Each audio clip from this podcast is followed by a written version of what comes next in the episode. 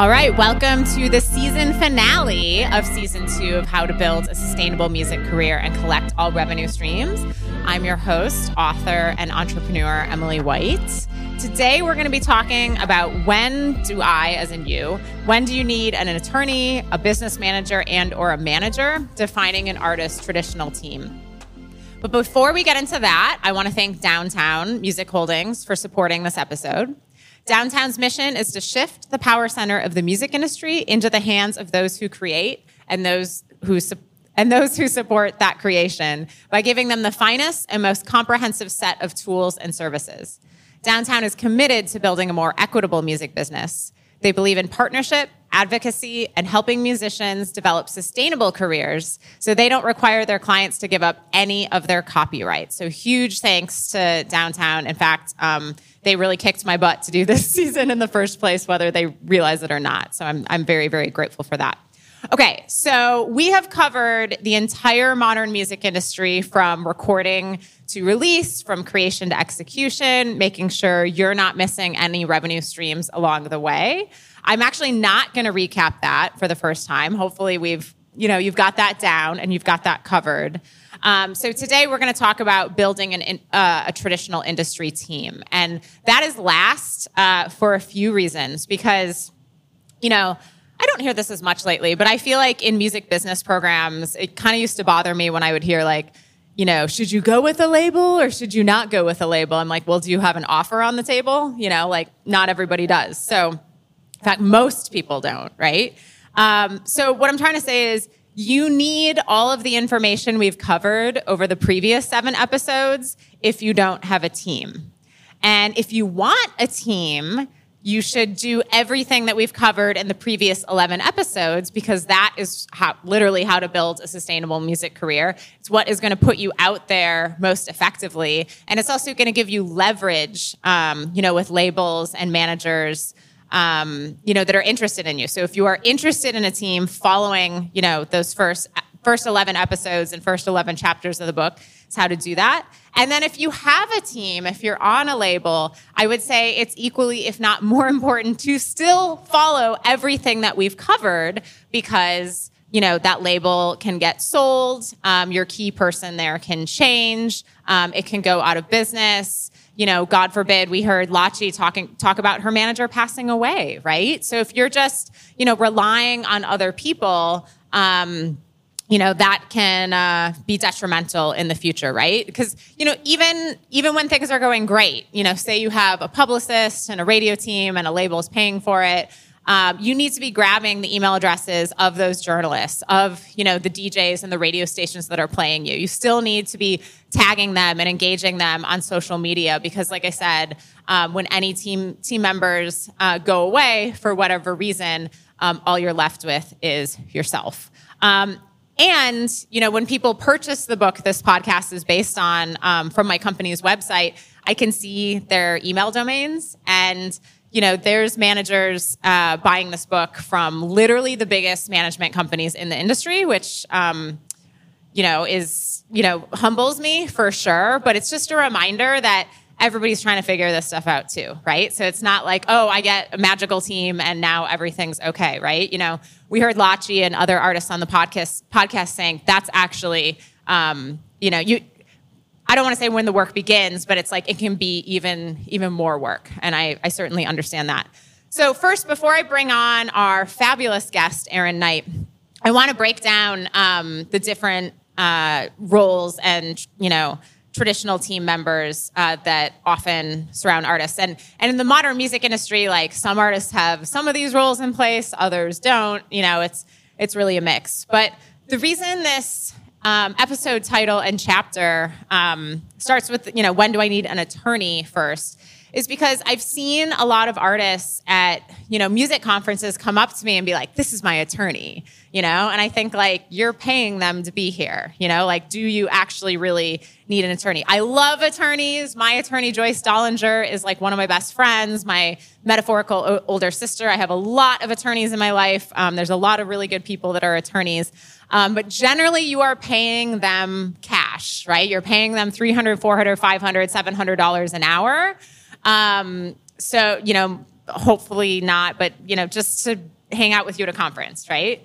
Um, you know, attorneys also work on commission. I would say maybe not so much in early days, but sometimes they um, will work on a 5% commission of, of all your earnings. But, um, you know, when you actually need an attorney is when you are doing a major rights deal. So that's going to be any sort of music publishing agreement, any sort of label agreement. If a manager offers you a contract, if a producer gives you a contract, that's when you need an attorney, not just to hang out with you um, at a music conference. And I think that's kind of a hangover from the pre digital era because, you know, like pre the year 2000, you would need a, a, an attorney to quote, shop your music to labels so you could record and distribute. Now you can do that on your own. And, you know, we, we've covered that over the past few weeks. It's also really important that you get a music attorney, not a divorce attorney, not a real estate attorney, not a sweepstakes attorney, not a whatever attorney. I see way too many artists and talent try to cut corners and try to save money by working with some sort of family friend. Um, the music industry is really specific, so you need a music attorney handling, you know, your management contract, your your publishing contract. Um, all of those things. And even more specifically, there's a lot of firms that'll say they do entertainment, they do copyright and IP or whatever. Um, that doesn't even necessarily mean they're a music specific attorney. So please make sure you're working with an attorney in in the music industry because also like it's it it can cost you more money in the end because the music industry is so wacky and weird. You know, um, it's just going to be way more expensive for someone that, that, that's not trained in music and frankly it's going to make you look bad. It's going to make you look really amateur um, and like you don't know uh, what you're doing. Um, you know i mentioned how attorneys get paid uh, but when you work with an attorney they're going to sign you they're going to send you an engagement letter to sign and they're usually going to ask for um, generally like a $1500 uh, retainer. Okay.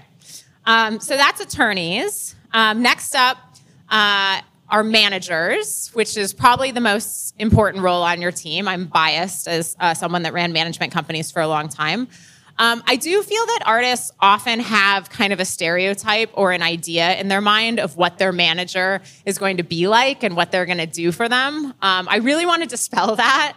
Um, we're not miracle workers, you know. I mean, I'm speaking for myself. Maybe Erinn. I mean, Erinn might be a miracle worker, but we're human beings, right? Like, I, I always considered myself um, to be a partner with the artists, um, you know, where we're growing uh, your career. And my business partner, Melissa Garcia, has a rule um, that she always asks artists when she's considering taking them on for management. When I was a manager, I had three criteria. I mean, everybody's different. Um, but for me, it was do I love the music? I don't want to work harder than they do. Um, so, like, if I'm chasing, following up, or, you know, um, they're not posting on their social media, um, that kind of thing. That's what I mean. Like, I don't want to work harder than they do. And then, of course, the famous no asshole rule. Um, but Melissa has an additional um, question she asks, which is Have you had management before? And if the answer is yes, that's really appealing to her because um, there's an understanding of how this works. Like I said, we're humans. Um, they they understand they might not be playing Madison Square Garden overnight. That you know we're going to work really hard with you and on your behalf. Um, but there's kind of a reality check in it. If the answer is no, that the artist has never had management before, that's actually a big turn off to her. I'm not saying that to freak you out. I just want to dispel um, you know some of the some of the stereotypes out there because um, you know I work with athletes also, and people ask me what the difference is between um, working with athletes and musicians. And I'm what I work in is really specific. I work with Olympic swimmers, but you know, a really a, a really good swimmer just grew up being good at swimming, right? They weren't like, who's going to be my agent? Who's going to be my manager, right? So um, again, sometimes we have these these generalization generalizations in our mind that um, us as managers can't can't uh, ever ever or always uh, look up to or live up to. So um, you know, also as far as managers go, um, you don't need a degree to to be a manager. You don't need any sort of license to be a manager. So also keep an open mind. You know, like I started working with the Dresden Dolls when I was in college as a music business student, and that ended up being really mutually, beneficial. You know, they had this young passionate person who was working really hard on their behalf. Um, and then I was learning a ton as I go too. Because again, with that stereotype, we might picture someone on like the 50th floor or something, um, when in reality, like they're really busy with their family or their divorce or their artists or whatever's going on in their life. Um, so don't discount, you know, someone around you who's uh, on a professional path in the music industry. That's really important, um, but that also wants to work with and and grow with you. Like I said, I'm a you know I started this as a 17 year old kid from a village here in Wisconsin, so we all have to start uh, somewhere. But also be mindful um, not to work with what I would call sycophants. Um, and so what I'm talking about there is someone that's completely obsessed with you but isn't on a professional music business track. So when I introduced myself to Amanda Palmer, the Dresden Dolls uh, singer, when I was in college, I said I'm studying music industry. I intern at you know the, the, local radio station. I write for a local music magazine. Let me know if you ever need help with anything. And she and she said, "Can you come over tomorrow?"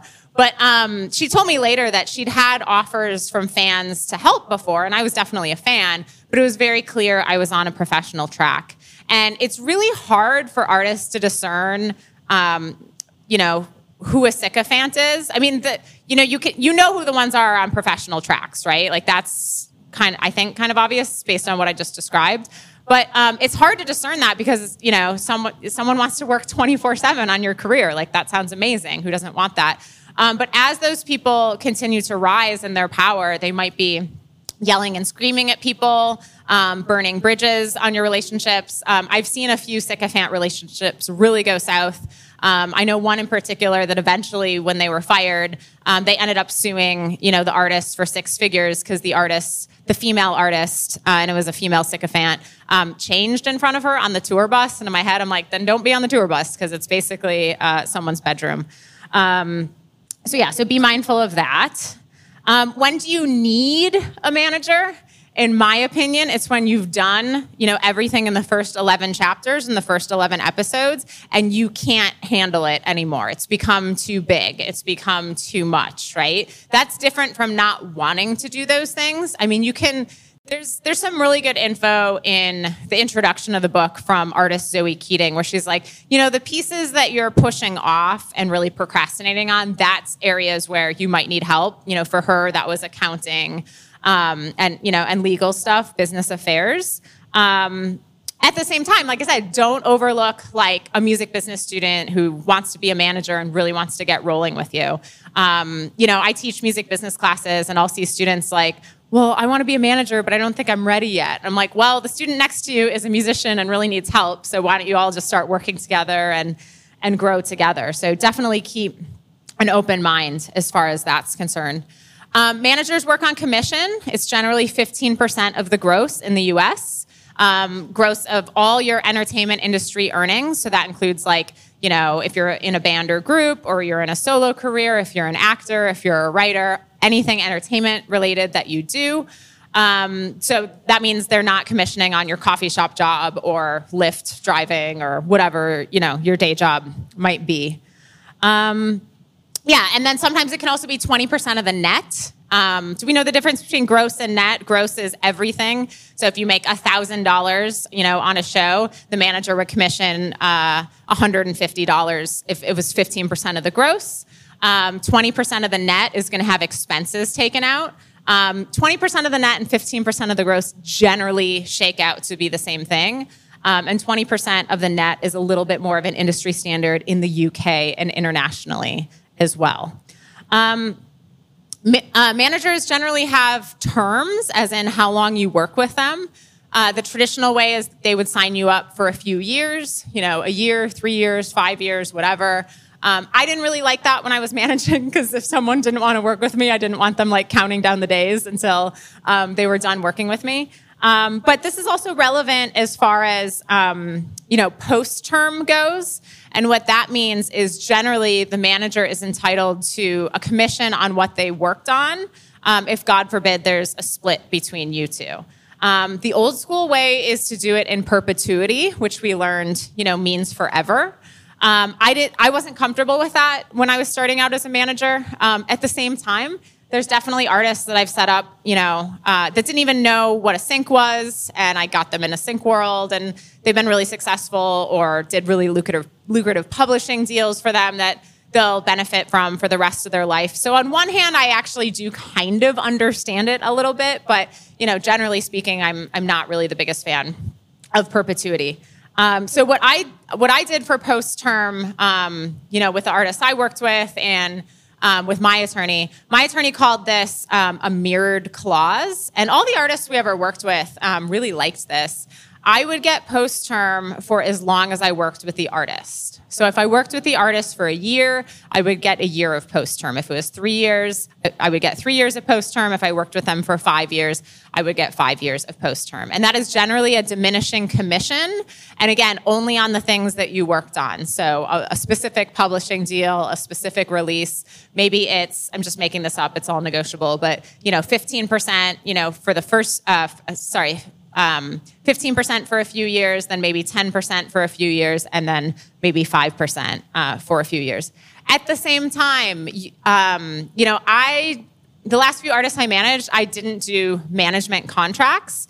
I absolutely um, talked about the terms and put them in writing, very similar to how we talked about doing so for songwriting splits. Um, so know that if you have a conversation with a manager and put it down in writing, you know, via email, that's actually as in, in, as enforceable as a management contract. So one reason why um, I didn't do management contracts with the last few artists I managed is because I didn't really want them to be spending thousands of dollars out of pocket on a management contract, right? Um, when it's as enforceable um, as agreeing to terms via email. Now, if you do get offered an artist management contract, like I said, absolutely hire a music attorney to negotiate that for you on your behalf. Um, I mean, frankly, if it's a manager that just wants you to sign something and doesn't even recommend that you get a music attorney, then that's then you probably shouldn't go with them in the first place. That's already not a good sign.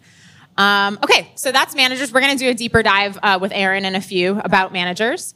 Um, next up is your live booking agent. We talked quite a bit about that um, in the sustainable touring and, and uh, efficient touring uh, and live episode. Um, but a live booking agent just books your live shows. There's all sorts of different kinds of agents as well, right? You could have an acting agent, you could have a literary agent. Um, but for these purposes, we're talking about um, you know live music agents. So um, agents receive a 10% commission on your shows only, um, so not on merch, not on anything else. This also allows them um, to take on way more artists. Most managers are only going to have a handful of artists they work with because they, they're working on all aspects of your career, but booking agents just book shows. Um, traditionally, you might have a booking agent in the US and then a separate booking agent in the UK that might handle the rest of, rest of the world. Um, this can be split up a few different ways. You know, um, there's some agents in, in Australia and stuff like that, but London kind of tends to be the international hub as far as uh, ROW is concerned, uh, the rest of the world.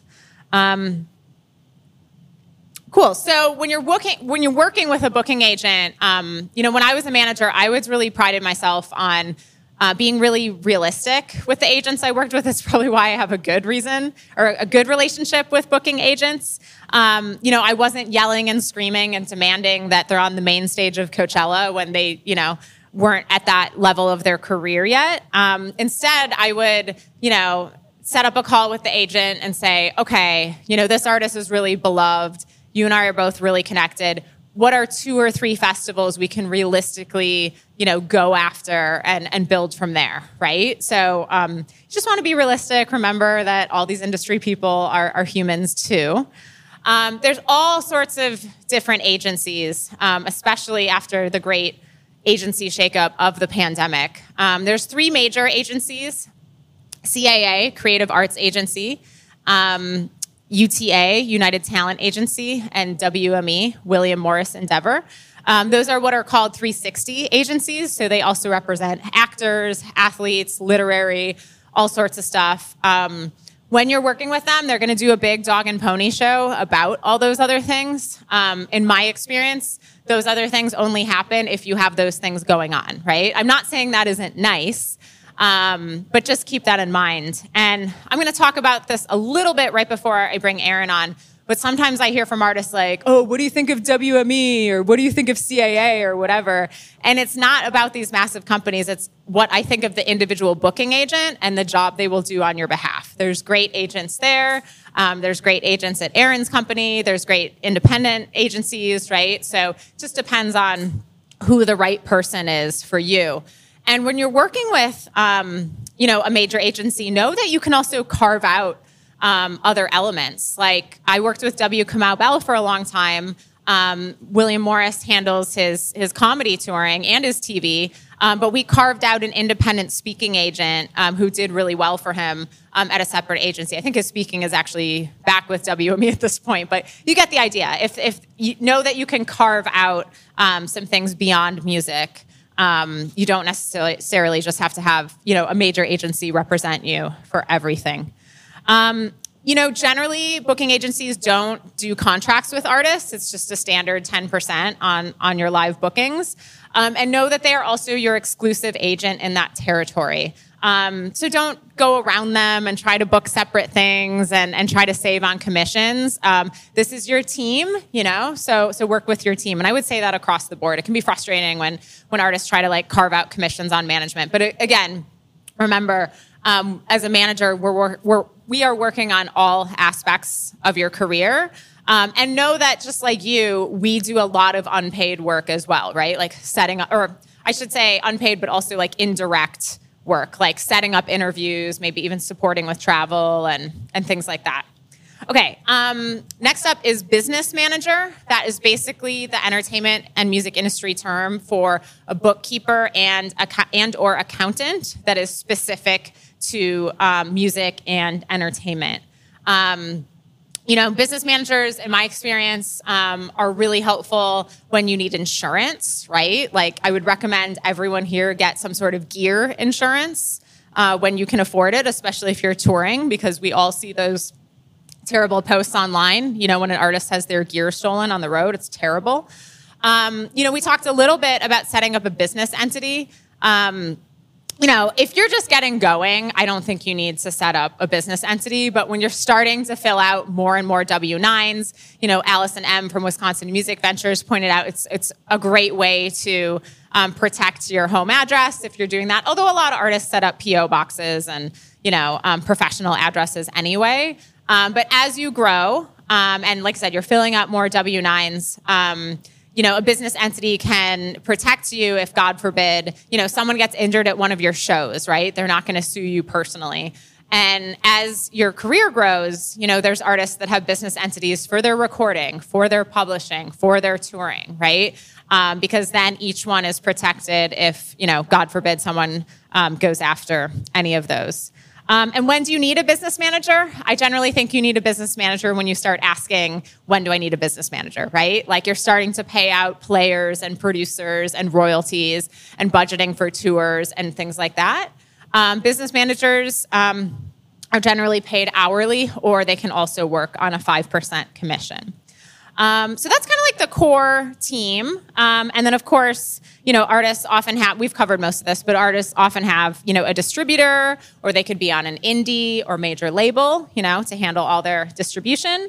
Um, they could also have a publicist, a radio team, or some sort of social media promo team. Some of that could come in house if they're on a label. Um, you don't have to be on a label to work with those types of companies as well. So, you know, all of this is mix and match. There's there's no one right way, that's for sure. Um, and then publishing and sync, you know, we talked about that and how to best work um, with your publishing and sync team. And then, of course, uh, merch companies. We did a big merch episode um, with Chris Moon at Ambient Inks um, for when you're ready to work with a merch company. So, just one last thing before I bring Erinn out. Um, you know, I hear from artists all the time, like, how do I build a team? Or I need to build a team. And like, you know, people can get so focused on that. Um, and if hiring, you know, X, Y, and Z person equaled success, then everyone would just go hire X, Y, and Z person and go be successful. So it obviously doesn't work that way, right? Um, it really, you know, fundamentally goes back to chapter one and episode one. Get your art together, right? Is your art great?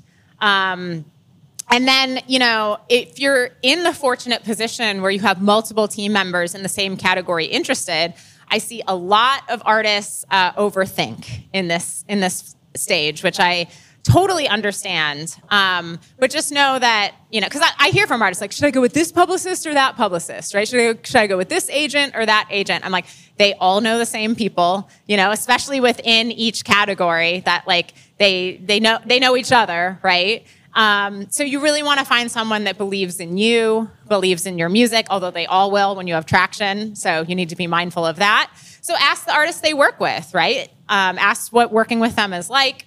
Um, also, ask the industry people who are interested in, in you, like, you know, for management. Um, would I be working with you directly? Would I be working with a day to day manager? Like, there's no right or wrong answer. I hustled as a day to day manager, that's for sure. Um, but yeah, you know, just ask those questions. And I know this is easier said than done, but um, ultimately listen to your intuition. You know, like if this feels like a right fit and you can, you know, hear and feel that in your gut, um, you know, move forward um, with great advice around you, of course. And if it seems, you know, if your gut's screaming no, um, I would definitely listen to your gut on that. But ultimately, you want someone that you can have a solid day to day workflow with. And um, just one last thing before I bring Erinn on. Just again, we're humans, right? So. I, the last few artists I took on for management, I was able to say, um, I don't work nights, I don't work weekends. Obviously, um, if there's an emergency that comes up or there's a show or something that's totally you know legit or different. But um, you know it made me a better manager to get rest and take care of my mental health and be a human. So just remember that there's a human on the other end of the text phone and, and inbox and all that. And um, you know think about it as a team because that's what this episode's all about. Okay so we're going to bring Erinn on. I'm going to give a quick uh, bio and background on Erinn um, Erinn Knight is president of Build Your Own Dreams, a lifestyle brand and creative agency. Uh, she's an artist manager, co owner of Invite Only Booking Agency, and a tour manager with deep experience working with events and brands. Erinn is also a consultant and the newest member of the Music Entrepreneur Club. She's passionate about bridging the gap between artists and gatekeepers by teaching foundational business practices and simple industry hacks She's an, she's an Atlanta native who's equally passionate she, who's equally passionate about ownership and education. Erinn is a self-proclaimed artist coach. She's devoted her career to teaching artists how to maximize their impact by own it, owning their intellectual property and monetizing their dreams. Let's welcome Erinn Knight. Yay, Erinn, how are you? I'm doing great. Thank you for having me. How are you? I'm okay. Are you in Atlanta? I am the greatest city in the world. nice. Um, well, thank you so much for your time. We are so excited to chat with and, and learn from you. For sure. I'm glad to be here. Thank you for inviting me. Absolutely. So you you started your career and still work in show creation. Tell us about you know your roots and, getting started um, in this industry. Um, yeah, so I started out rock working in rock music. Mm-hmm. I um, I went to a friend's show, thought they were the greatest band in the world, and just kind of followed them around the city for a couple of months and started helping them make things happen. And uh, within, I guess, six or seven months of me following them around, I had them booked for Warped Tour. Nice. And they finally made me their manager and that's how my career started just touring uh, on tours like Warped Tour. It was very very rough. That's like a really rough first tour to start on um, especially when you're not making any money. But yeah that's how my career started. And now i'm more of an experienced designer so less in the vein of shows and more in the vein of experiential events. So engaging the five senses to build community through uh, organized parties I love that. Um, were you able to build a relationship with Kevin Lyman in your years on Warped at all? Yes, Kevin is the reason that I believe that you can be uh, a great business person and a great human. And because of him, because he was one of the first big people that I ever got to engage with and create and develop a relationship with, it made it so that I was confident that it was possible. And then, you know, I've seen a lot of terrible examples of the opposite since then. but he was the first ever powerful person to pay attention to me. And it was very mm-hmm. early in my career. So um, he has definitely shaped my temperament because I always believed that you could be good at business and a good human. Um, but I never saw, I didn't see it a lot, but especially in the music industry, that was something I'd always heard that people were terrible. And then I met Kevin and he was incredible. And I met his daughters and his wife. And um, we developed a relationship and he mentored me and cared about me in those first two years that I went out on the tour. So, yeah, shout out to Kevin Lyman. He is forever a part of my story. I love that. Kevin Lyman is the Warped Tour founder. Um, he was a guest on season one um, and is a dear friend and, and, mentor of mine as well. So um, I, I, I, love to hear it. And, and, I feel like this is kind of what you're saying, but there's a lot of names out there and it's kind of like whatever. But Kevin is the real deal and really will take the time for everyone. And it's just so giving, you know, with his knowledge. So um, I love that. That's amazing. Um, so you said Warped is a difficult tour, though. Tell us why for those that might not know. I mean, I can picture, I don't know, 20 people in a van or whatever, but. Warped is rough because you'll have, uh, so one, with most tours, you're driving during the day, playing at night. Warped Tour, the show starts at noon. Yeah. And we were a newer band, so we would always play sometime between new, noon and like 3 p.m. in some of our bigger markets. Like Atlanta, they put us on stage at 3 p.m. and it was so nice. But uh, yeah, so you play all day and then you sell all day. Yeah. So even when the band isn't playing, you're selling because you're trying to make money selling merch. That's like the big thing. I think Kevin was paying us like $225 per show, which was brilliant to us. We were like, oh my God, he's paying us essentially equivalent to what we would make at local shows, but for every show. So when you add that as 40, 42 dates, you're like, it seems like a lot of money, but gas is very expensive even back then. So the only way that you can survive on tour is by selling. So I was the tour manager, but also the driver, but also the merch slinger also the mom. Also, I was doing laundry. Um, mm. and then also trying to like network because you're on the mm. road with all of these major bands and major people. Some people hop on and off for a couple of weeks. We were booked for the whole tour, which was dope. But yeah, you you sell all day. The whole camp breaks down around 9 p.m. and then you have to be in the next city by noon. Actually, you have to be in the next city by 10 o'clock to get your parking spot so that they can park you behind, you know, the fences and then build the fences and then you unload and then you have to be to the truck before 11 when they unload or you won't get your stuff. And as a new little band, your stuff goes on absolutely last, so you have to get there first. It's it's a it's a it's a process. So essentially, you may drive eight hours and get to a city 30 minutes before you have to unload. So that was the first time that I ever experienced um, hallucinating due to sleep deprivation.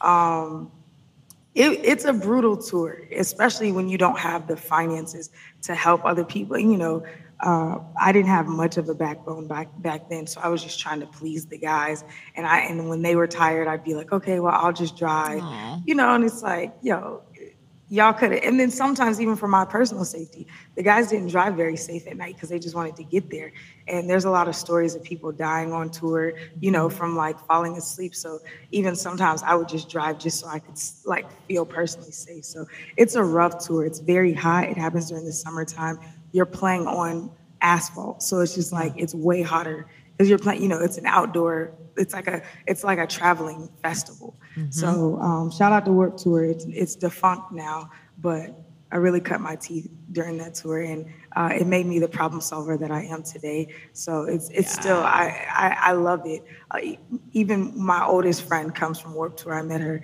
in 2012 in the back of a bus, and we're still friends. But uh, yeah, it was rough. Yeah, no, I mean, you do learn problem solving skills. And um, Kevin's only not doing it because he doesn't want to live that lifestyle anymore. So, literally. Yeah, I hear you. Um, so you mentioned that you became you you were like, oh, I started tour managing, and then I became the band's manager. How did that transition come about?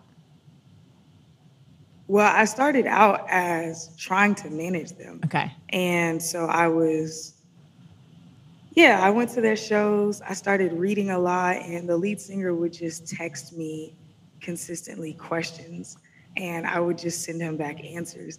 And after a couple of weeks of it, he was like, How do you know so much about the music industry? And I was like, I don't, I'm just Googling it. And so then he was like, Oh, we should get together and Google stuff. So uh, I've always been a researcher, I've always been a learner, but I started my first business when I was eight. So I knew about business and I have really good sense. Um, and I'm from the south side of Atlanta. We're the city full of hustlers. And so, um, yeah, so I I, I, just would meet with him. We would go to Barnes and Noble. We would get music business books. We would get business books. We would uh, read and Google. Google was not what it is now back then, but we would just study. And then he went to a music business program uh, on the north side of Atlanta, and they talked about a conference. And I was like, we need to go to this conference. And the guys in the band didn't want to, but me and the lead singer put our money together and registered the band for the conference. And then we registered to perform at the conference. And I heard Kevin was going to be there. I researched him for two months leading up to it. I read every article, looked at every interview, um, talked to anybody who had ever even been remotely close to him so that I kind of got a sense for him. Pulled up to his panel early, sat in the front, walked up to him immediately after, talked to him. And then that night he was at the show and he was like, Yeah, let me know when your band is going. And I went and pulled him out of a room and was like, My band is playing right now. They only got three songs. He pulled up and after two songs told them he was going to put them on tour. Oh. And I couldn't hear him because he was just standing at the front of the stage. You know, after they got off stage with the last song, they were like, "Yo, he said he's going to put us on the whole tour and he's going to pay us." So that was a thrilling moment for me, and so that's when they made me their manager because they saw that the months leading up to that, or the six months of me researching and then forcing them to go to that, and then uh, being present and really forthcoming with Kevin, like, I want you to be here, I want you to pay attention to us, led to a really rewarding experience. And so that was my first experience as a manager. I was definitely their manager. They just didn't want to give me that name because they said I didn't have any experience. But I don't, I know a lot of experienced managers even now who can't get their artists on tour. So um, that was enough for them to be like, okay, you can be our manager. They were reluctant, but they needed the help. They knew they didn't want to do all the work it was going to take to go on tour either, especially when it came to the paperwork and all the stuff that we had to turn into the tour. So yeah, I forced my way in, and that's how I got into being their manager. That's right. Okay. So, do you hear that story and what I was talking about before, where it's like, oh, there's the stereotype in your brain of like, oh, I want the experienced manager. It's like, or do you want Erinn researching the Warped Tour founder, making sure, you know, they come see your band, like getting them on Warped? I mean, that's management. So, that's that's what it's about. Let's let's get these stereotypes out of our brain. Um, do you still tour manage? No. Okay, that's what I thought. Not even even on nicer tours, it's just yeah. respectfully, my artist can't afford me. Yeah. I um, work with an author sometimes, mm-hmm. and I assistant managed his tour, his book tour mm-hmm. last mm-hmm. year, but it was very plush. And we would only do like two, the longest stretch we did was three days in a row. Yeah. But it's like his book tour involved music, but it was like we were staying in really nice hotels and renting Teslas and having five star meals. You know what I'm saying? It was a different experience, but it was only 11 dates. But no, I, I don't enjoy tour managing at all. It's not for me. Yeah. Um, but what did you learn um, with your time on the road? I mean, you mentioned problem solving, which I totally get. Yeah. Um, I learned how resourceful I was. So mm-hmm. I, I, loved it when I did it. I, I loved it, especially in my 20s. But I'm in my 30s now. Yeah. And I can make more money doing a one hour consultation right now mm-hmm. than I can like even doing a full day's worth of work. Yeah. And it's just, you know what I'm saying? It's just not for me. No disrespect to anybody doing it. I think it's great. And I think it's a great place for people to cut their teeth, especially when you think that you're cut out for the music industry. That's yeah. a really great testing ground. But um, yeah, I learned how to problem solve because at any moment, you know, like so Warped Tour, Three days into the tour, it's 41 dates. We're in Vegas. Our van breaks down in Vegas mm. in Death Valley. And um, we it's a really old van. So we found out that the park we can only get from the East Coast. And so uh, we're parked at an Airbnb that we're staying there on our off day and the day of the show. So I have 48 hours to figure out how we're going to get to the next city. And it would take seven days for them to get the part and fix it. Even if we like, they wouldn't overnight the parts. So it was it was a whole thing. And then in addition to that, it was going to cost us, and I think it was going to be like two thousand dollars for the parts, another thousand dollars for the labor. So it was a really big mess. And Kevin literally was like, "Hey y'all, I will buy you all tickets. I'll fly you home. Y'all can figure this out." And then, you know, y'all can join us on the East Coast. We have like 15 dates on the East Coast. Mm-hmm. And I was literally like, Kevin, respectfully, hell no. Like, we're doing this tour. I'll get back to you in 48 hours. You know what I'm saying? Because at first you're just like trying to figure everything out. But I was, so I was 23 at the time, I think. And you know, like rental companies won't rent to you until you're 24. I didn't learn that until then. I think so I thought I it was 20. Sorry to interrupt. I thought it was 25 even. Okay, so maybe I was 24. I was a year younger than the, what they would let you do. And my band, I, I, was the oldest one. No, so I was 23. We had a 24 year old who was mm-hmm. on tour with us. So it probably is 25. Yeah. So we couldn't rent anything. It, it was chaotic. We couldn't rent anything. We couldn't get the part to us. Like, cause we were like, even if we gotta like put it on credit cards or something. And even Kevin was like, I will, lo- I will front load you the rest of your guarantees to cover the like. Like Kevin did not have to care about us, but we were trying to solve the problem. And after a day of not being able to solve it, we go talk to him to see if there's an option. Doesn't work out, right? So we're just hustling. We're hanging up signs in the like, uh, hanging up signs where everybody's eating like hey if somebody wants to give our band a ride for the next few dates we can split up between multiple vehicles because we had kind of figured it out kevin was like i'll put all of your merch on the trucks you know like we were figuring it out but it was really, really hard. And then finally, like down to the last minute, one of the sponsors, um, Green Vans, I still remember their name. They had like eco friendly diesel vans. Um, and they were just driving around showing off their vans. Like they would put their van on a truck and then the truck would take it to the next city because they weren't trying to put miles on the van. They were just advertising to artists. So they're like, hey guys, we'll let you guys rent one of our vans for three nights you know, you still have to pay us for it, but we'll take it off. We'll, we'll rent it to you because y'all are on the tour, and we know like our insurance is that you're trying to get to each of the next dates. You're not going to mess up our van, whatever. Yeah. So that was the first thing, and then we found out a photographer was trying to get on the road. He had a relationship with a local dealership, so he was like, "I'll rent the van in my name for y'all and drive y'all around if you're willing." And then another band from Atlanta put me on their bandwagon. Whatever. All of that happened in 48 hours. So I hustled through that.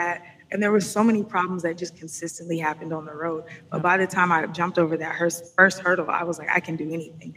And yeah. so, um, yeah, that that was on Warped Tour. But then going into all my other tours, it's like you never know what's going to happen. Somebody may get a nosebleed. Somebody may break a finger. Um, you know, you may get somebody may get arrested.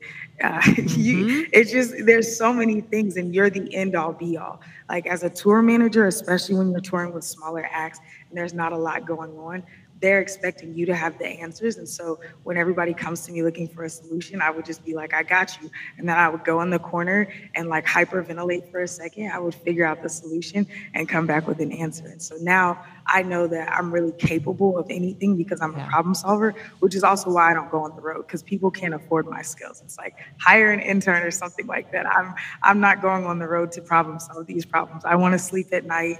I don't yeah. want to be yelling over music, you know. Yeah, I used to tour manage as well, and also around that age. That's why like the age 25 thing for the uh, van rental totally stood out. And um, yeah, that's amazing. And um, you know, I did it also teach you empathy, you know, with artists and and touring it with the position you're in now.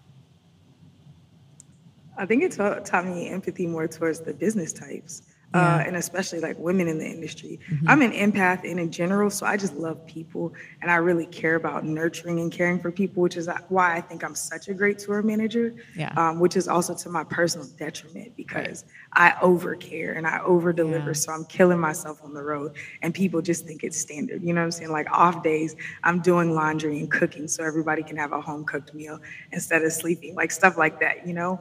Um, but yeah, I think my empathy definitely grew for uh, the business side and people who have to do what I do. I love the behind the scenes, um, but seeing what it took to make that happen, I was like, damn, this is really, really, really where stuff gets done. Like artists get to stand up and be like, oh, life is so hard. You know, respect to y'all artists, but you're not touching what a business type is doing. You know what I'm saying? Like you can take months off and mope and make music and this is no shot at artists but the business has to stay on track you know and so um, even just watching how the tour operations worked, you know, like they have a whole office that travels with them on Warped Tour. So even me taking that and understanding that the business still has to stay on track, even though all the fun stuff is happening around, mm-hmm. like I have to be really intentional about intentional about keeping the business on track so that when we get off the road, everything is still flowing smoothly.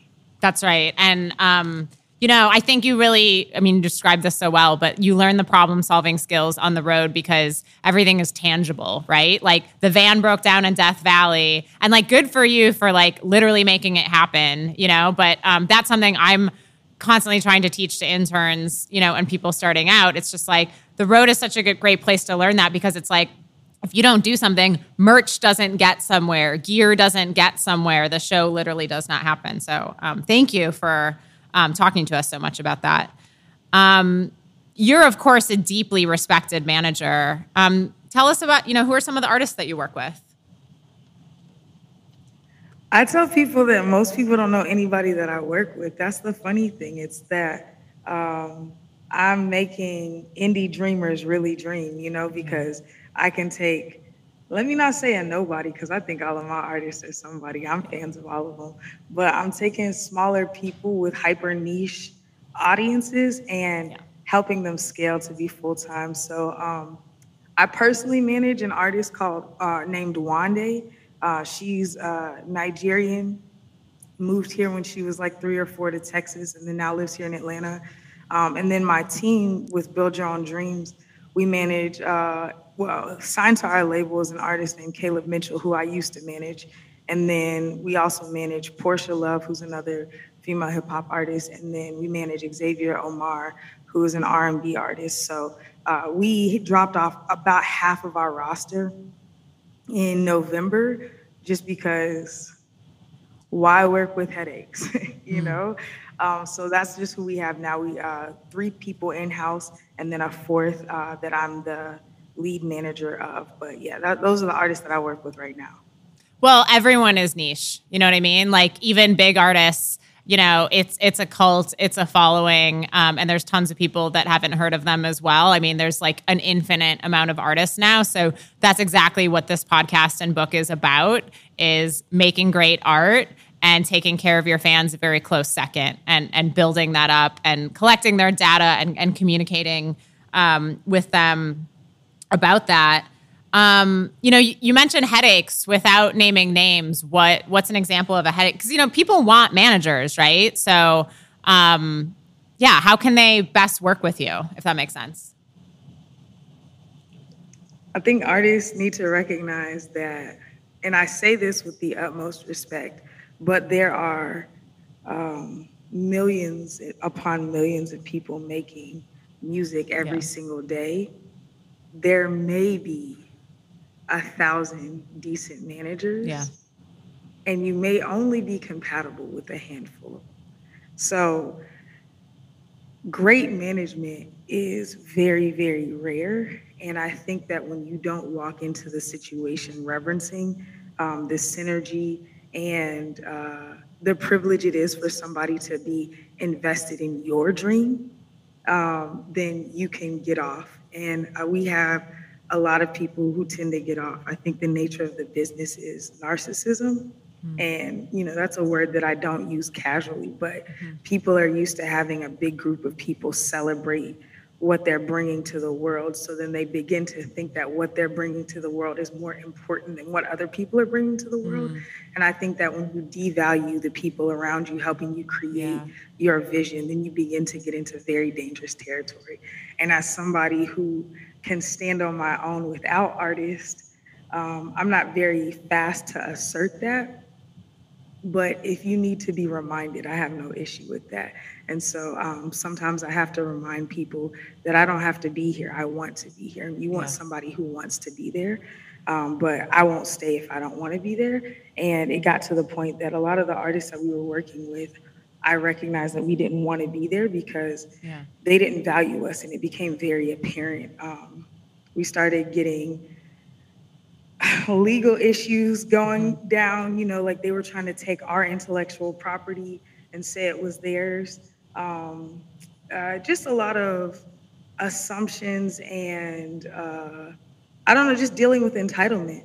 Uh, I, I'm a builder and I know the sacrifice it takes to own things and to build things. But I think a lot of people take that for granted and they see it done um, seemingly with ease. So then they believe it's theirs and that they're entitled to it. And so I don't function well with that. I'm a very easygoing, very cooperative, very communal type person. Um, but what I won't allow is for you to take what I have created and call it your own. So I'm a very much give credit where credit is due um, and love the people around you. And when I don't feel that being reciprocated, then I can't work with you. Hundred percent. Um, what do you look for in artists? Um, the first thing for me is uh, is a a bodily response. You know, mm-hmm. so um, I have to have an involuntary bodily response, meaning I need to get chills. If I don't get chills, then your music is probably cool, like respect. Um, but I need chills, right? That's the first thing for me. At some point, you have to give me chills because I don't want to just say, oh, yeah, I really rock with my artist. I want to really, for real, be the biggest fan of my artist. Um, if you look at my Spotify wrapped, every year, um, all of my, like, whatever artists I'm managing, they're my top. And, you yeah. know, I get the music early. I get to hear it before it's on Spotify, and somehow still it ends up on my Wrapped. And I don't. It just it's not that I do it on purpose. It's that it's lifestyle music. I work with people whose music I would hear out in the world and want to listen to on a regular basis, and then it turns into that. And I had one artist for the last like probably six years, however long Spotify Wrapped has been going on, who was always in my top and um, he's the last one that we just started managing. So it just it worked out that way. I, I really, really want to be a fan and then after that, I look at um, your goals and, and I want to align with your goals. If if fundamentally we don't connect on a value basis, then it won't work. There's people who make decent music, but it's derogatory to women, mm. you know, and I'm not gonna align with that. Or, um, you know, like if your lifestyle is something that I feel like is in conflict with something that I believe in, I'm very forthcoming about that. I think a lot of people are like, oh, leave business separate. But again, as an empathic human, I want to fully believe in you. One, the way that I manage is that I'm managing the person. If they decide to leave music and go into something else, I'm right there with them. Yeah. Like I tell all of my artists, like music is a loss leader. That's what we're using to to signify to people that you're a creator and a creative. But from there, like if you decide to become a comedian, or you want to become a Twitch streamer, or you want to become a producer, or you want to become a lipstick mogul, I'm fine with that because I'm behind you as a creator, not necessarily you as a musician or a rapper or a singer. And so for me, I need to be holistically uh, connected to you. So that's the next thing for me. And then after that, it's like, what type of synergy do we have? Do we communicate well? Do you communicate well? Um, do you push yourself? Very similar to you. I don't want to outwork you. I'm a worker naturally, and I used to funnel all of that into my artists. And then I was consistently outworking them. And then they were getting the bulk of everything, and I was frustrated consistently. So I started realizing that I need to put that energy into pouring myself into a bunch of other projects so I can still show up and bring myself to my artists, but I'm not looking for them to match my energy in that way. But you're gonna match my energy. So I, I, I don't do traditional manager deals. I don't do the 20% because I know I'm bringing a lot more and I have a team. Um, I, I, think the industry standard was set when labels were creating artists and, and creating opportunities for artists, and then managers were just managing the opportunities that were mm. coming in. I function as an agency and a yeah. marketer and a manager, and I'm creating the opportunities and then teaching the artists how to follow the line of opportunity. So I take more money. But in that as well, I come in more as a business partner. Mm-hmm. You know, so if we're business partners, but you get a bigger portion of the business, you should be working as such. And if you don't match that type of energy, then we won't align, you know? And so um, that's something for me is like, you got to understand what you're getting when you get into it with me. Like, I'm going to push you to no end, but we're going to see results that you've never seen with anybody. And a lot of people who leave their management and come over to us are like, I had no idea we could do this much. And I'm like, yeah, let's run. We got legs, you know? Wow, I love it. I mean, what are I? Well, we're gonna get into your businesses, but what? Maybe I'll wait to get into that actually, because that's what I think uh, you mean about you know doing so much and. Um, I can totally relate because when I was managing, you know, when you were saying, you know, talking about your Spotify Wrapped, people would ask me what I'm listening to. I'm like, my artists and like the Beatles and classical, basically. Um, so I totally hear you. Did you? I know you came into artist management very organically, but was that like a goal? Did you set out to do it, or was it just a natural transition? So um, I'm a really big Paramore fan. So for my 21st birthday, my best friend at the time bought me tickets to see Paramore, and um, we were standing in line at the concert, and they started splitting the lineup between people who had floor, like the floor standing area, and the people who had seats. Um, and so I had the floor standing area, and they gave us these bracelets and they put them on our arm. And they were just those little, you know, those little like plastic or, you know, like the little fiber, the cheap bracelets that you just kind of stick on people. But on the bracelets, they had little kids playing soccer, right? And it was like, these didn't come from Party City. They probably ordered these, yeah. right? Because they were kind of like custom. And I had this thought somebody had to think about this because if they would have just got a plain colored one, anybody could have called their friend to run down to Party City or Walmart yeah. to get the bracelet. And then they could have had, because once they checked you, they just put you in the line and you were good to go. And then once they opened the door, everybody just held up their arm. I'm a finesser because I'm from the south side of Atlanta. So if you give me something, if you give me an inch, I'm taking 38 miles, right? Yes. So if they would have given me a plain orange one, any of my friends who didn't have tickets to the show, I'd have been like, yo, pull up on me, right? So then I started thinking like, there's somebody behind the scenes who's thinking about all these details. So as I'm standing in line, I just start turning and I'm like looking at everything. I'm looking, they have a host outside who's like getting people hyped. They got the radio station down the way. They had a food truck so that people waiting in line could eat. So, you know, like, so they don't end up leaving, so they stay at the concert. And I just like my gears start turning. And at 21, I'm like, I want to be the person behind making music shit happen. And that was like the first time I was about to finish school I liked music, but I just it wasn't something that I was. I just knew I was always going to be an entrepreneur. I yeah. I just I started my first business when I was eight. I had multiple businesses before I was 21, so I just knew I was always going to be an entrepreneur, and that's what made me say, okay, like I want to get into the music industry. And then maybe six months after that is when my friends started their band.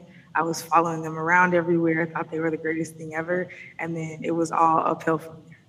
What was your business so when you shout were? Shout out to Paramore. Yeah. What was your business when you were eight? Uh, it was called Heavenly Treats.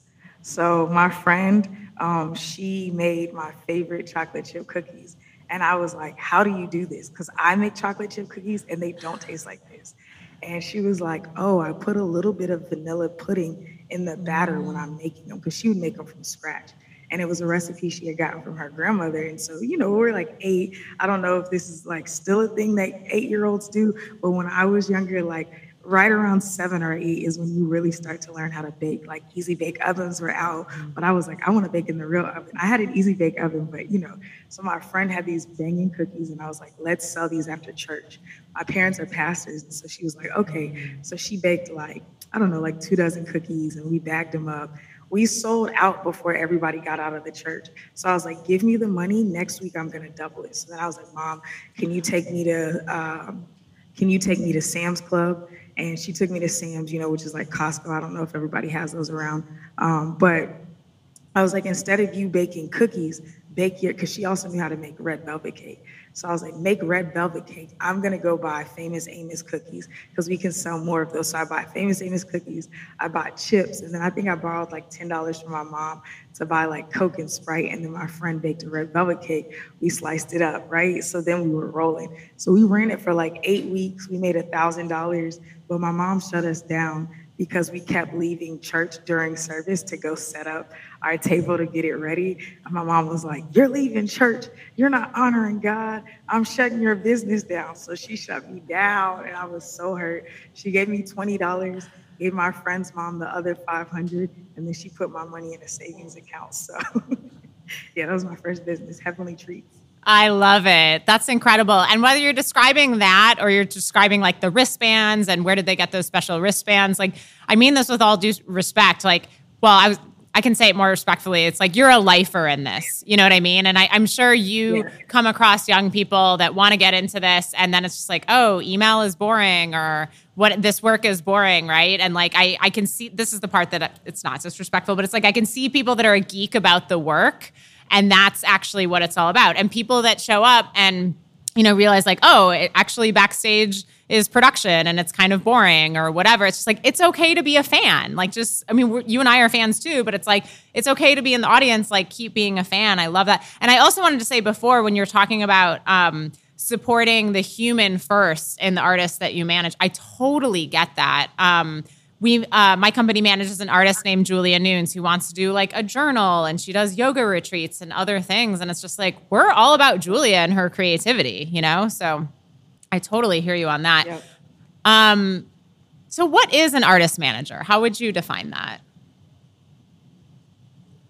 Um it's funny. I I typically tell people that management is a lot like marriage. Yes. Um so you are the closest artist relationship that they'll ever have. Yeah. Um, you're their confidant. You're the person who keeps them on track. Uh, you're their advisor. You are their strategist. You know, there's a thread going around on Twitter right now saying our, our manager's the CEO or the COO. And I really think that, again, you're business partners. Mm-hmm. You're the person that they're looking to to be their equal on the business side. So if they feel like they are the greatest musician, artist, creator in the world, then you are the best person equipped to handle the business that they're creating around their music. I love that. That is such a perfect um, description. So, what does your day to day look like, and how do you balance, you know, day to day work with the lo- with long term st- strategic planning for artists?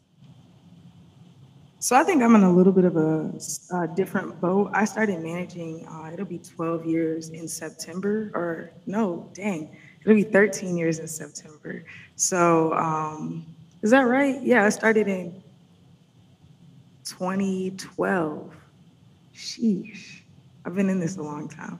Um, no, 2011 I started. 2011. I don't know how to do math. Something I think like 12 that. years. I started if you started in 2011. 2011. Yeah. Yeah. There we go. Okay, so 12 years in September. That's when I talked to Kevin. He put the band on tour for the next year, which was the 2012 Warped Tour. But yeah, so I don't do any day to day management, mm-hmm. like whatsoever. Absolutely not. I used to. I used to be the end all be all, which was to me, day to day managers are somewhat like assistants. You're everything. You're making sure that stuff gets uploaded. You're keeping your artists on track um, in this day and age, you're you're helping them post regularly, come up with their captions. You're communicating with everybody. Um, my role now functions more as a lead strategist. Uh, I'm more of a a business strategist. So, what's the best next step for your business? How can we go there? How we how can we move there? And then because I have a team, I spend a lot of time training my team, and they do the day to day stuff.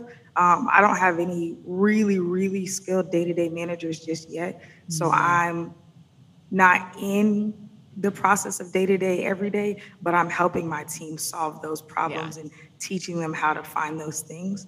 Um, and then I'm in the curation phase of my life. So I'm just curating a lot. That's like the experience design.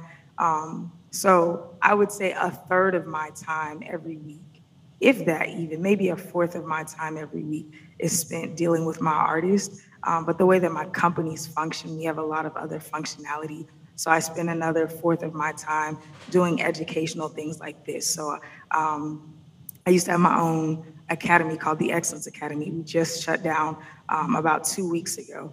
So I'm taking a hiatus right now from that. I'm not completely shutting it down, but I think I want to take about a year off.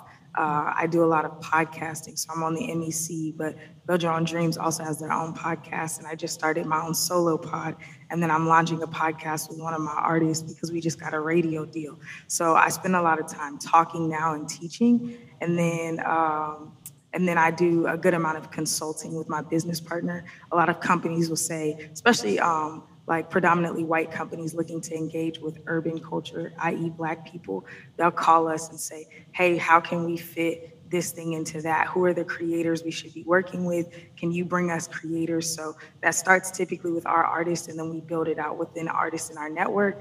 And then I would say, like, the last piece of what I do um, is the experience designing. And so um, that's throwing the events. We're community builders at heart, uh, me and my business partner. Brandon. And so we're just always trying to find ways to build community. A lot of our artists work with us because both of us could sell out shows in any city that we went to. So then they were like, oh, well, how do I do this? Like, I want to do a show with you all. And so we're just like, okay, well, this is how we do it. here's how we're building community. We're not throwing shows, um, we're creating experiences that people want to engage with. So, yeah, my day looks um, mostly like meetings. Um, mm-hmm. And then I talk to my business partner a lot. We do a lot of strategy, but um, the place that I'm in my life right now, I spend a lot of time just chilling on my front porch, watching the trees, thinking. I started realizing probably like two years ago, I was spending so much time doing um, that it was a diminishing return. Um, I'm, I was past the hustle phase in my life, but I was still hustling. And not to say that I'm not a hustler now. I don't make a ton of money. I spend a lot on my team, on labor, but I started realizing that I was spending way too much time doing things instead of conceptualizing things that we could bring to life. And my superpower is the thinking side. You know, mm-hmm. um, you can teach people to execute, but typically you can't teach people how to think for the future or how to shape culture or how to innovate. And so, not that thinking is more important than doing, but if you don't have the thinking part, then a lot of times you're just doing whatever everybody else is doing. Oh my gosh, I couldn't agree with you more. Um, I I actually feel like our stories are very parallel, and like I felt that way, like reading your bio with like tour management and everything. But I totally hear you. I used to have like when I was a younger manager, I would have calls every hour on the hour um, but now it's like I try not to have any calls or meetings on Mondays. I really try not to have any calls or meetings really before like 1 p.m. because I need that creative time. I want to do, yeah, you, like you want to get organized. Um, yeah, yeah, you need. We're very yeah. similar to that. yeah, you need to leave that time, that space and time to to build and and create and think and come up with all this stuff. You're so right. It's not just all about doing. Um, what's your podcast called? Um, so there's the How to Build Your Own Dreams podcast. Great. Uh, and that's with my business partner Brandon. And then there's the the Winner Circle podcast, which is about to be a radio show on Sirius XM. That's with my artist Wande. Um, me and her day-to-day manager and her are in a group chat that I named the Winner Circle, and we just have a really fun dynamic. And we got the opportunity to produce a show um, for Sirius XM, so we're launching that. Uh, think in April we're we're doing test episodes in March, and then I just started my own solo podcast. It's called a podcast for adults to fall asleep to. I'm releasing that in March, and it's just me kind of talking through my day as a woman in the music industry. Yeah. And if it's boring to you, I hope you fall asleep. But if it helps you sort through your thoughts, that's also great. But I think a lot of people struggle with restlessness, and I did too. And help it, I help myself by talking to myself. And so that's my new favorite podcast. It, it hasn't released yet, but look out for a podcast for adults to fall asleep to. Oh my gosh, I'm so excited for that. That's awesome. What are we've kind of touched on this naturally, but what are some challenges of being an artist manager? Um, I think you have to remove your preference from things a lot. And I'm not saying that you have to bypass what you know or what you care about, Um, but that's something that I'm consistently training my team And It's like our preference isn't number one here. Um, so you have to be very service oriented. And I think that that can be hard sometimes when um, deciding how to be service oriented, but also not being a doormat. Uh, that's something that was really hard for me to learn because I kept getting walked over and I was like, how does this keep happening? And I realized that my posture to serve people made them think that I was worth less than what they mm-hmm. were, uh, less than who they were, right? Like we weren't equals. So I think that's really hard, kind of teaching people that I don't work for you, I work with you. Yes. Um, that's a really big challenge. And then, especially as a woman, men will love your expertise and my experience, but then want to treat you like an assistant. And um, so that that's a challenge. A lot of artists aren't great at communicating. Um, they want to tell you what they want, but they don't know how to get there. When you get them there, they're like, "Oh, okay, cool, thank you." When they don't, when you don't get them there, they're like, "Well, what's going on? How did you not get me here?" And it's like, we're all just shrugging and trying to figure this out. So I think getting on the same page with people is a really, really big struggle. Um, and then uh, just the music industry has, I, I think I was reading somewhere, you have less than a 1% success rate, and it's like lower than any other industry, you know? And so I think managing expectations, um, keeping artists from comparing themselves to other people and recognizing that their journey is different than, than yours, um, acquiring the resources that you need, and then like knowing how to spend your money. I think a lot of people throw money at problems and it doesn't result in what they want. So just like being educated about where to spend money, how to spend money, what time to spend money. Reminding their, your artists that they have to spend money. Like it takes money to make money, and this is a business. You can't just hope that people are gonna immediately pay you for everything. Um, and then even uh, teaching them to value their education. Like as a manager, I'm a teacher, and uh, mm-hmm. that's like my role. I, that, I defer to that because naturally I'm a teacher. Like I, I like to teach people, but I noticed that when managers teach more, they tend to have more successful artists because the artist understands what's going on.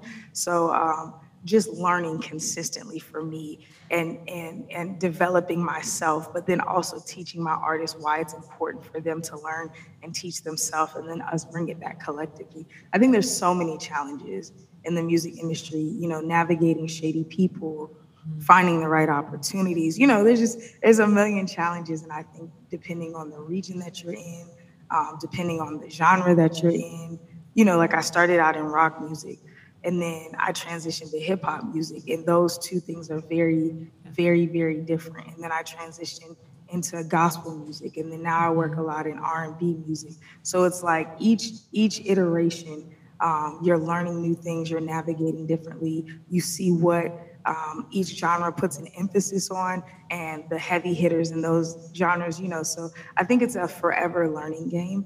Um, and the challenge is to keep yourself interested in learning. I think I was blessed with an infinite curiosity. I just like to learn. You know, it's it's not even for my survival. I just want to because our survival and our thriving is dependent on what we learn and what we acquire. I think I'm in a pretty good position because I just enjoy doing it naturally. Oh my gosh, I love that. I mean, first I used to say that as an artist manager as well, how you talked about I don't work for you, I work with you. Like literally, I used to say that. And then what you just said, artist manager is teacher, is so beautiful and brilliant. And I'm just going to quote you on that forever. So um, just wanted to echo those those two things. I, I think that's incredible. Um, so, how can artists best support you as a manager so you and your team are doing the best possible work for their careers? What are some good examples and good stories? Um, so the artist has to be super invested in their business. I refuse to work with anybody who says, I just want to be the artist and let you take care of the business.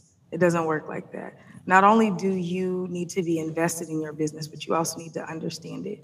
I'm not expecting you to know everything, but I'm expecting you to show up with an understanding of what's going on before you start telling me what you want.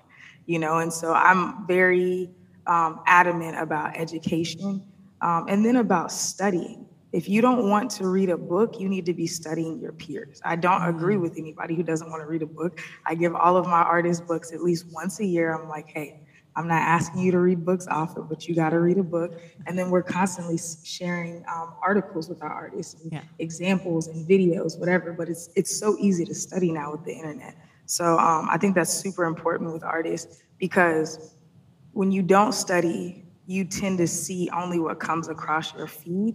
So then you're saying, oh, that that's the norm. I want to do it like this person.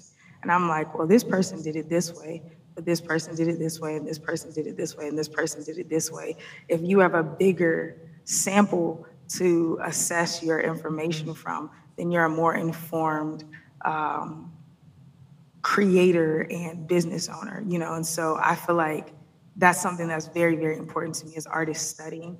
And then I think that um, something that makes really good artist manager relationships is having a set meeting every week. So um, all of my artists, all of we we meet weekly, you know, and it doesn't. Some some I have one artist, Caleb. He's just kind of like, yep, yep, okay, got you, mm-hmm. yep. Our meetings may only last 20 minutes. I, one day, our meetings are two hours. Sometimes I'm like, one day, I'm giving you 45 minutes this week. But it's because that alignment, when you get in the groove of seeing me every single week, even via Zoom, yep. and we're talking, then we're, we're setting the course for success. I think that if a manager is working and an artist is working, and the artist is only texting the manager, yep. and the manager's calling the artist when stuff needs to get done, you start to get out of sync and it creates a really hard relational dynamic because then the artist only hits you when they need something and then the manager's trying to chase the artist you know? So if you have a set time where everybody's coming together especially as the team one it creates synergy because you understand what everybody wants and needs. My artists understand the way that i communicate so when i shoot them a quick text without context they're not getting offended or thinking anything of it because they hear me talk to them every single week, you know? Um, so I think that those things are really, really important to get aligned. Um, and then I think also having um, outside guidance. Uh, so for managers, have somebody else that's pouring into you. If you don't have a mentor, I didn't get a mentor until like uh, two years ago. I was assigned one by uh, BEMA because I got into a program, but you know, nine years into the industry, and that was the first time that I had ever had a mentor. So if you don't have a mentor, that's the reason that I do the MEC podcast and How to Build Your Own Dreams podcast. I never, especially as a black woman, saw other black women leading. And I was like, I need to see somebody else in this industry who talks like me, who thinks, who's in it like right now. You know, a lot of people used to have podcasts and they used to manage like Dave Grohl or something. And it's like, cool, but like, yo, I'm in the internet age, you know? So, like, if you don't have a mentor around you, yeah. create mentors from people on the internet. The internet has helped so much. There's a lot of people, you know, like your podcast, my podcast, mm-hmm. um, Ari Herstand. Like, there's so many great resources out here in the world, you know. And then with the artists, I would say, again, going back to studying, um, and then really develop your communication skills. That's something that I feel like artists are not great at. And we talked about that kind of at the top of this. And I say I don't really have a big expectation from artists, but from my artists, I do. You shouldn't walk in the room and hide. You shouldn't walk in the room and point to me when somebody talks to you. You should be able to hold a conversation, and then I should see you holding a conversation, and then I'm going to come up and close the deal. You know what I'm saying? But um, yeah, communicating well, uh, your presence in a room is super valuable. And so if you're just expecting me to go out and shine, you're going to miss out on a lot of opportunities because you could be out there shining. So yeah. Oh, love it. Um, my company also does weekly calls with our artists. So, you know, that works really, really well. So, if you're working with a team, you know, for the artists in the audience, like that's something you could suggest too, you know, if, if they're not suggesting it. And then you're so right on mentors. And I also feel that mentors don't always come in the form that we think they do. You know, like I meet a lot of young people that are like, I'm looking for a mentor, or, or my internship supervisor didn't mentor me in the way that I want. And it's like, well, did you ask them about that? But like, you know, my mentor's name is Mike Luba, and I don't think I realized he was my mentor until like years later because we were just doing it. You know what I mean? Like I met when he was in college. I was working with a band. Um, he started managing that band. I was tour manager, became day to day manager, and eventually it was like I was managing that band, and then whenever I need needed something, Luba was there. I mean, he's kind of like like in a good like not in a bad way, but like kind of like a frat boy, and I almost feel like would bristle at the word mentor, but Mike Luba is totally my mentor. You know what I mean? So it's not always like a, a formal thing. And um, I think that that people should keep that in mind. Um, so you've also launched a booking agency. I love that. Um, tell us about Invite Only. I believe that's, I assume that's how it's pronounced, and your role as an owner. Yeah, that's how it's pronounced. Invite Only. Okay, I was making sure my mic was still on. Um, yeah, so Invite Only started because I was tour managing all of my artists, and then more artists started being like, "Yo, can you put me on tour?" And um, I would tour. So I was throwing tours even for artists who weren't who I wasn't managing, and then small labels started asking me to throw the tours, and that's really how I started making money because there's not a lot of money in artist management. You know, I think most of my artists at the time were making like anywhere from like thirty to fifty thousand dollars a year. So you know, if mm-hmm. you're young, you can kind of skate by on that. But I was making twenty percent of that yeah. after taxes. I think I was taking home like fifteen grand. So it's like I still had a job. I was nannying. I was mm doing a lot of side jobs, managing venues, whatever. But when I started throwing tours, I'm like, oh, I can get paid as the promoter on every date. And then I get paid as the tour manager. And then I'm also managing the artist, so I get paid as the manager. And so then it allowed me to waive off some of my fees yeah. with my artists so that they could keep a little bit more money because I was also eating. Um, yeah, so then the tours started getting bigger and bigger, and I just needed help. And so my business partner, Brandon, who we had started throwing shows together, he's in Austin and I'm in Atlanta, but we had worked with one of the same companies that was hiring me to throw tours. And so he was working with me on some of the tours with them. But then when I was throwing my own, I just needed more support because I'm like, I'm I would be on the road, but I'd be planning another tour and then I would get off the road for a couple weeks and then be back on the road with the next tour. And so he started helping me do all the back end ticketing, customer service, um, communicating with some of the venues, whatever. And so uh, that was in 20, was that 2018? I think end of 2018, beginning of 2019. And then he came into town for A3C Festival in Atlanta, which used to be the biggest hip hop festival in the US and um, we were hanging out one night after one of the shows and we went to this like invite only dinner. It was so wild. We got invited to it thinking it was a party and then we pulled up and it was the guy who throws these parties. It was his his house and he was cooking for us and it was just a table of four. It was so wild. Beautiful really great night. So we were like, yo, this we should call our our booking company invite only because so many people were asking us like, yo, can you book me? Can you book me? Can you book me? And I think artists think that if you know a booking agent, you're automatically going to get booked. We were only booking artists who could sell tickets, but just didn't have the attraction of a booking agency. Because we were working with artists who could sell out typically 150 to 300 cap rooms. For me, there's money in that. You know, mm-hmm. for WME and CAA, they're like, okay, we'll wait till you get to the 500 cap rooms regularly. But I was seeing these artists around me who could sell out again 150 to 300 tickets in their major markets and they may have five or mm-hmm. six major markets. But then it's like if i combine them with another artist who has three or four major markets and that artist is their direct support and then we put another artist to open who has two or three major markets now we have a 10 to 12 city tour and we're guaranteed to sell out almost every night. And that started happening. We were selling out consistently um, so yeah, we formed the company in 2019 after having several successful tours between 2018 and 2019, and then um, yeah, we became a booking agency. So we work with a lot of clean or Christian artists. So we do a lot of like state fairs and um, like city events where they want clean music. We get those bookings, which bring an artist a ton of money. And then we also chart tours. Um, I don't really believe in traditional touring right now, post pandemic, just how expensive it is. So we're kind of prototyping a different model of uh, short term weekend experiences um, at a higher ticket rate. So we don't typically book tours anymore, but that's what we started out as doing tours. And then we also do a lot of incoming bookings for our artists. So I think we have like 13 artists on the roster right now. I'm pretty much just an owner. I don't really do anything. Our lead agent is one of the owners. There's an assistant agent. I used to do a lot of the agent work, um, and then I used to go out on the road. But I got burned out, and um, I was very artist facing, even though we had an agent and we had people to dance the shows. Every time an artist needed to catch a flight or a flight got canceled or whatever, they would call me. They'd be like, Erinn, what am I supposed to do about this? Erinn, what am I supposed to do about that? Um, and then additionally, with the booking agency, we also consult on tours and festivals and we own a festival.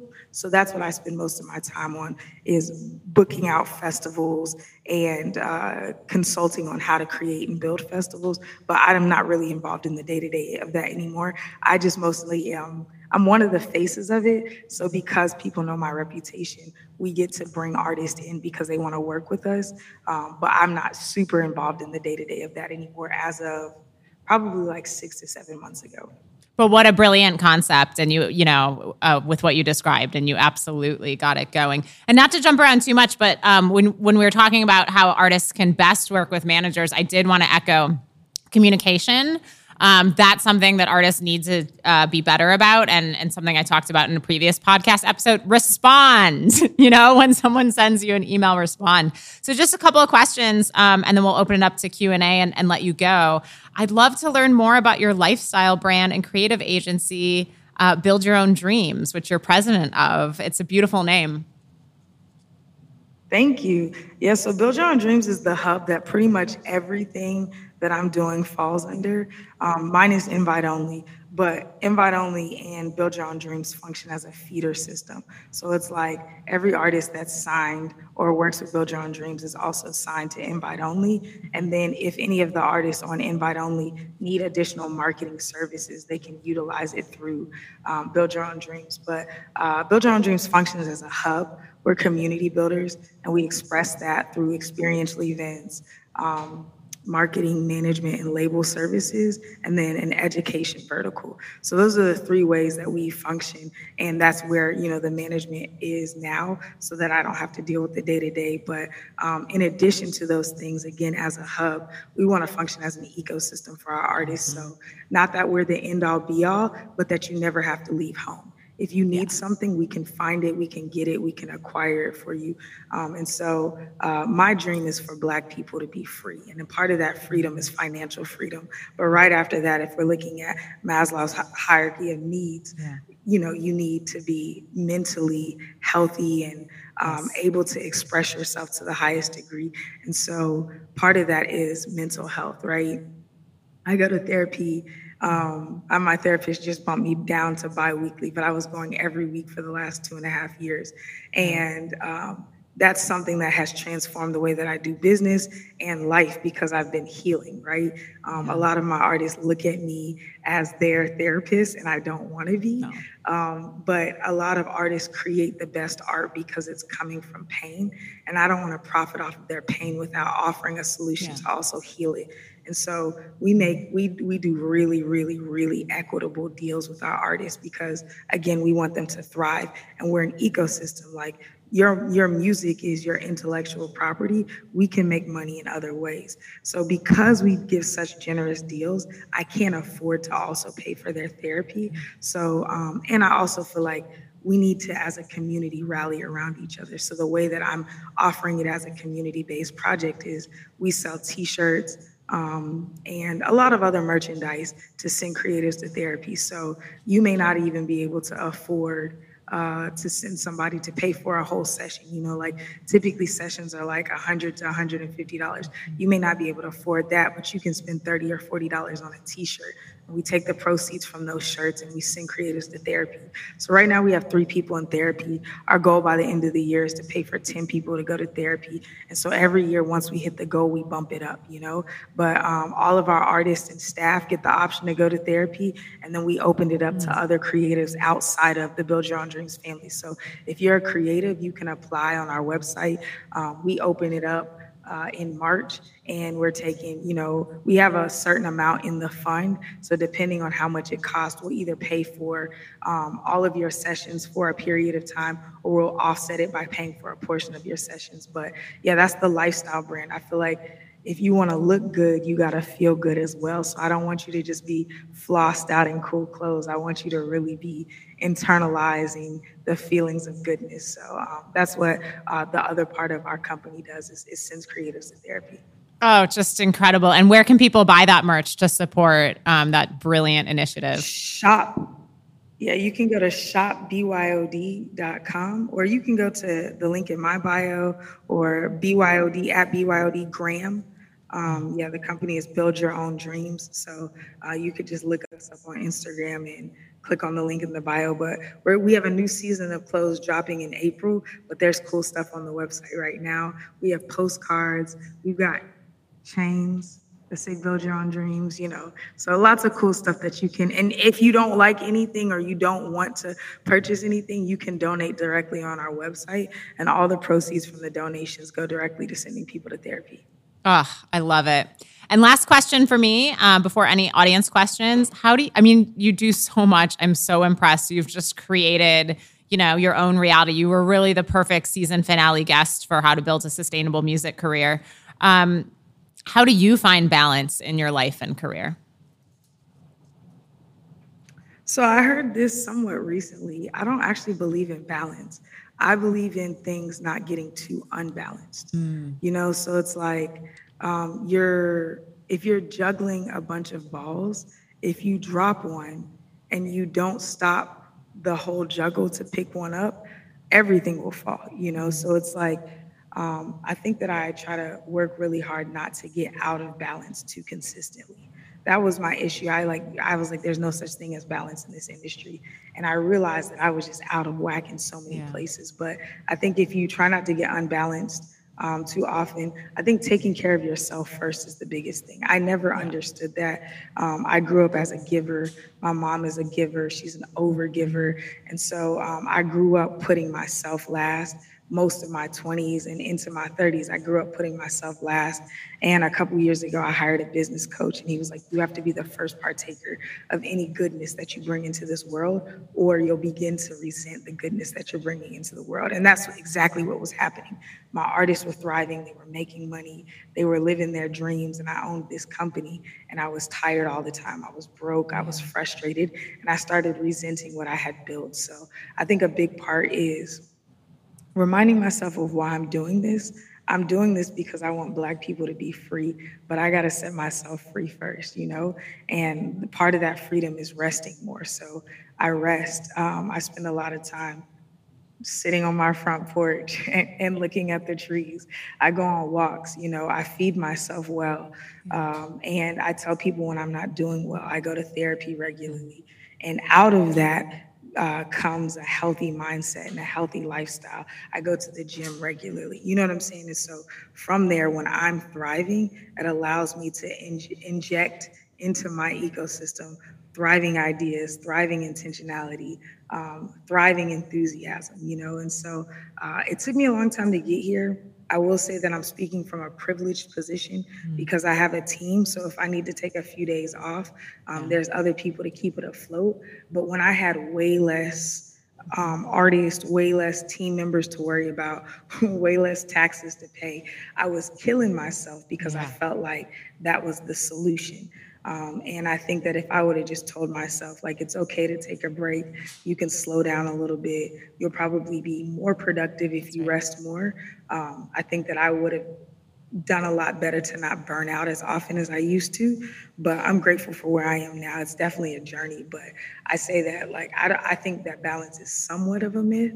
Um, mm. I think for me, it's just making sure that nothing gets too out of balance too much. In the book Atomic Habits, it talks about everyone's bound to fail, um, but don't make the failure a habit, you know? So, like, if you're on a good track and then something drops off, don't hold yourself hostage, like, oh, dang, I messed up. It's like, it's cool.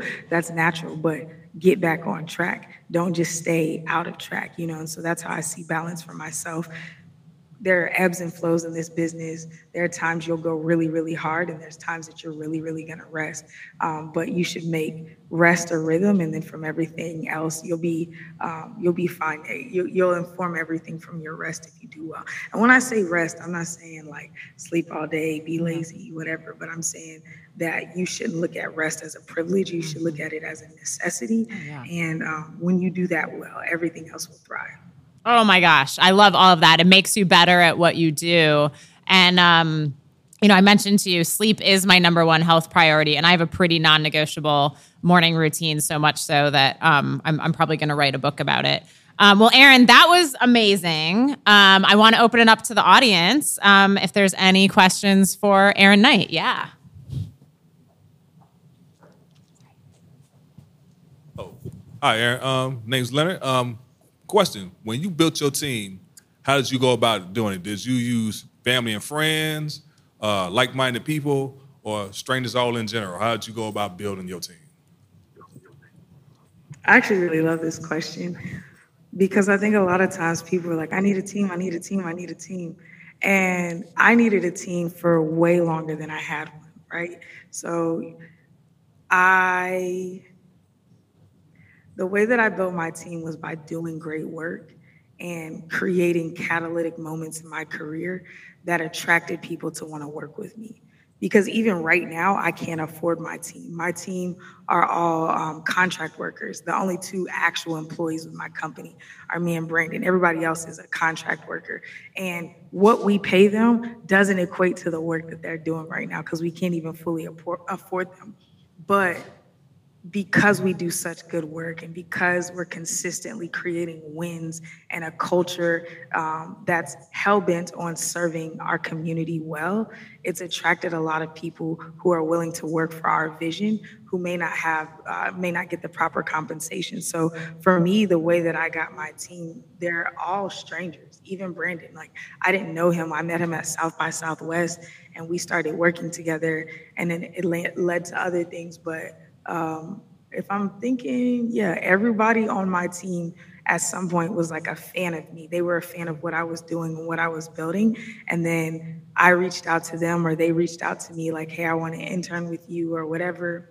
Well, actually, yeah, most of my team, like they would pull up at my shows or they would DM me um, and they ended up working for me. I think when you need something, you have to attract it. I think sometimes you can ask for things, but people are not as willing or prone if they're not as attracted to you. You know, if they're attracted to you and they really want to be around you, making that ask becomes a lot easier. So, um, as an artist or a, a, a, business person, I would say you need a proof of concept um, of the fact that you have a viable uh, business or business model at least that people want to come work with uh, before you you get a team because it's it's difficult. You're you can't even pay for good help. I'll tell you, I've paid people more money than what my team makes now, and they weren't good. But my great team works for less money than I've paid other people because they're so good at what they do and they really believe in what I'm doing. So um, yeah, it's I would say it's somewhat of a catch 22.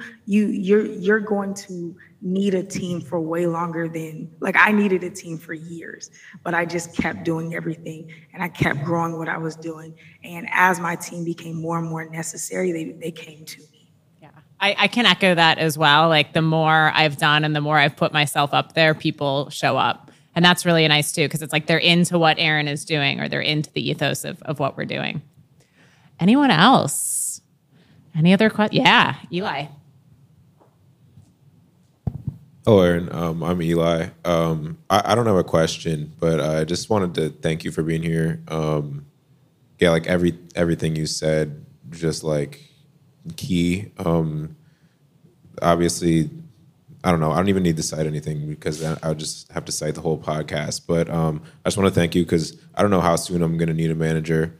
Um, but I feel like now I know exactly what to look for just from hearing you talk. Um, it's your commitment to people and like like actually people. You know, like you you know that you're a business person, but that your your purpose is more than just the business. It's it's for the person. You know, um, and I know you you talked about how you would always you know give more than you could, um, but I don't know. I just uh, I want to thank you for the work you've done and just for hopping on this podcast. Um, Emily, as always, this episode was a banger. So, anyways, that's all.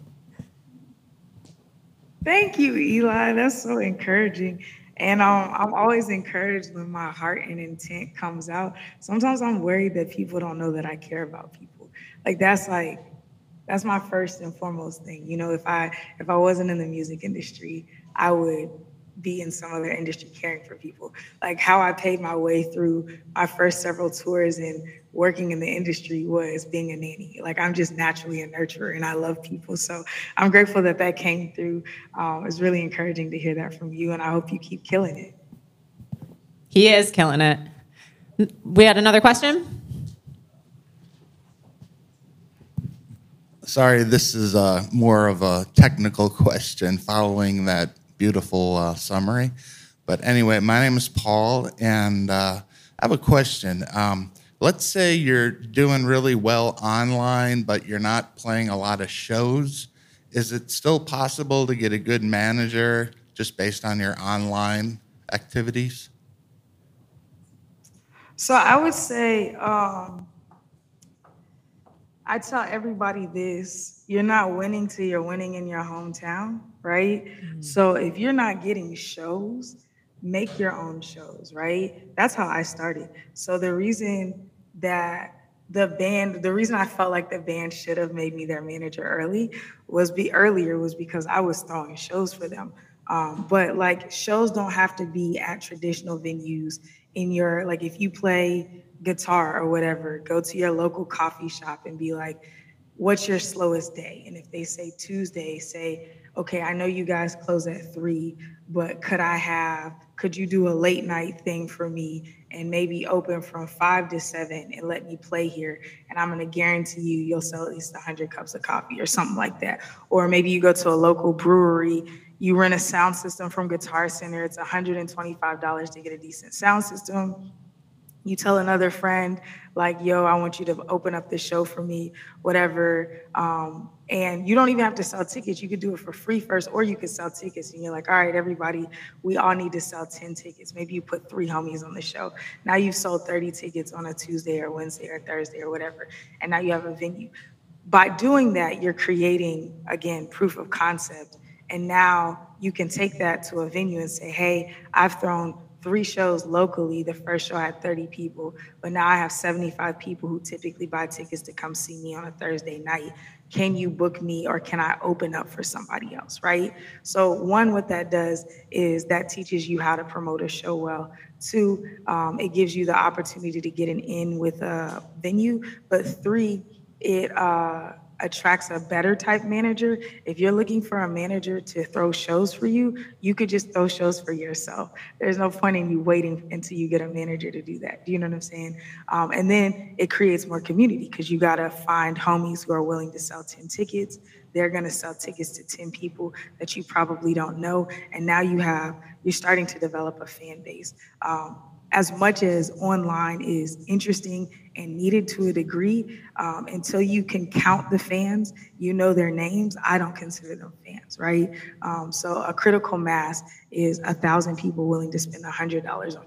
If they're just an Instagram follower or somebody who is uh, watching your reels, I don't consider them a fan. I consider them a spectator.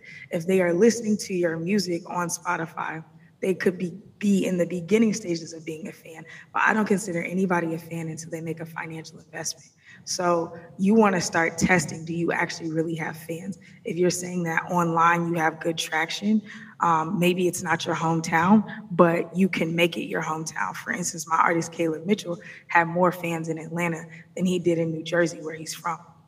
The good thing about that was that I was based in Atlanta. So we just started throwing shows here in Atlanta. So Atlanta really is his home base when it comes to his fan base because his first show we sold like 120 tickets. Part of that was me, but then part of that was him having a fan base. Um, and this is ages ago. This is like right when I was starting with him in the hip hop scene. So um, I would say shout out to online, but it, it's not real till it's real, right? Like you want to touch people, smell people, you want them to smell you, you want them to see you, you want them to invest in you. So I would say go ahead and throw your own show.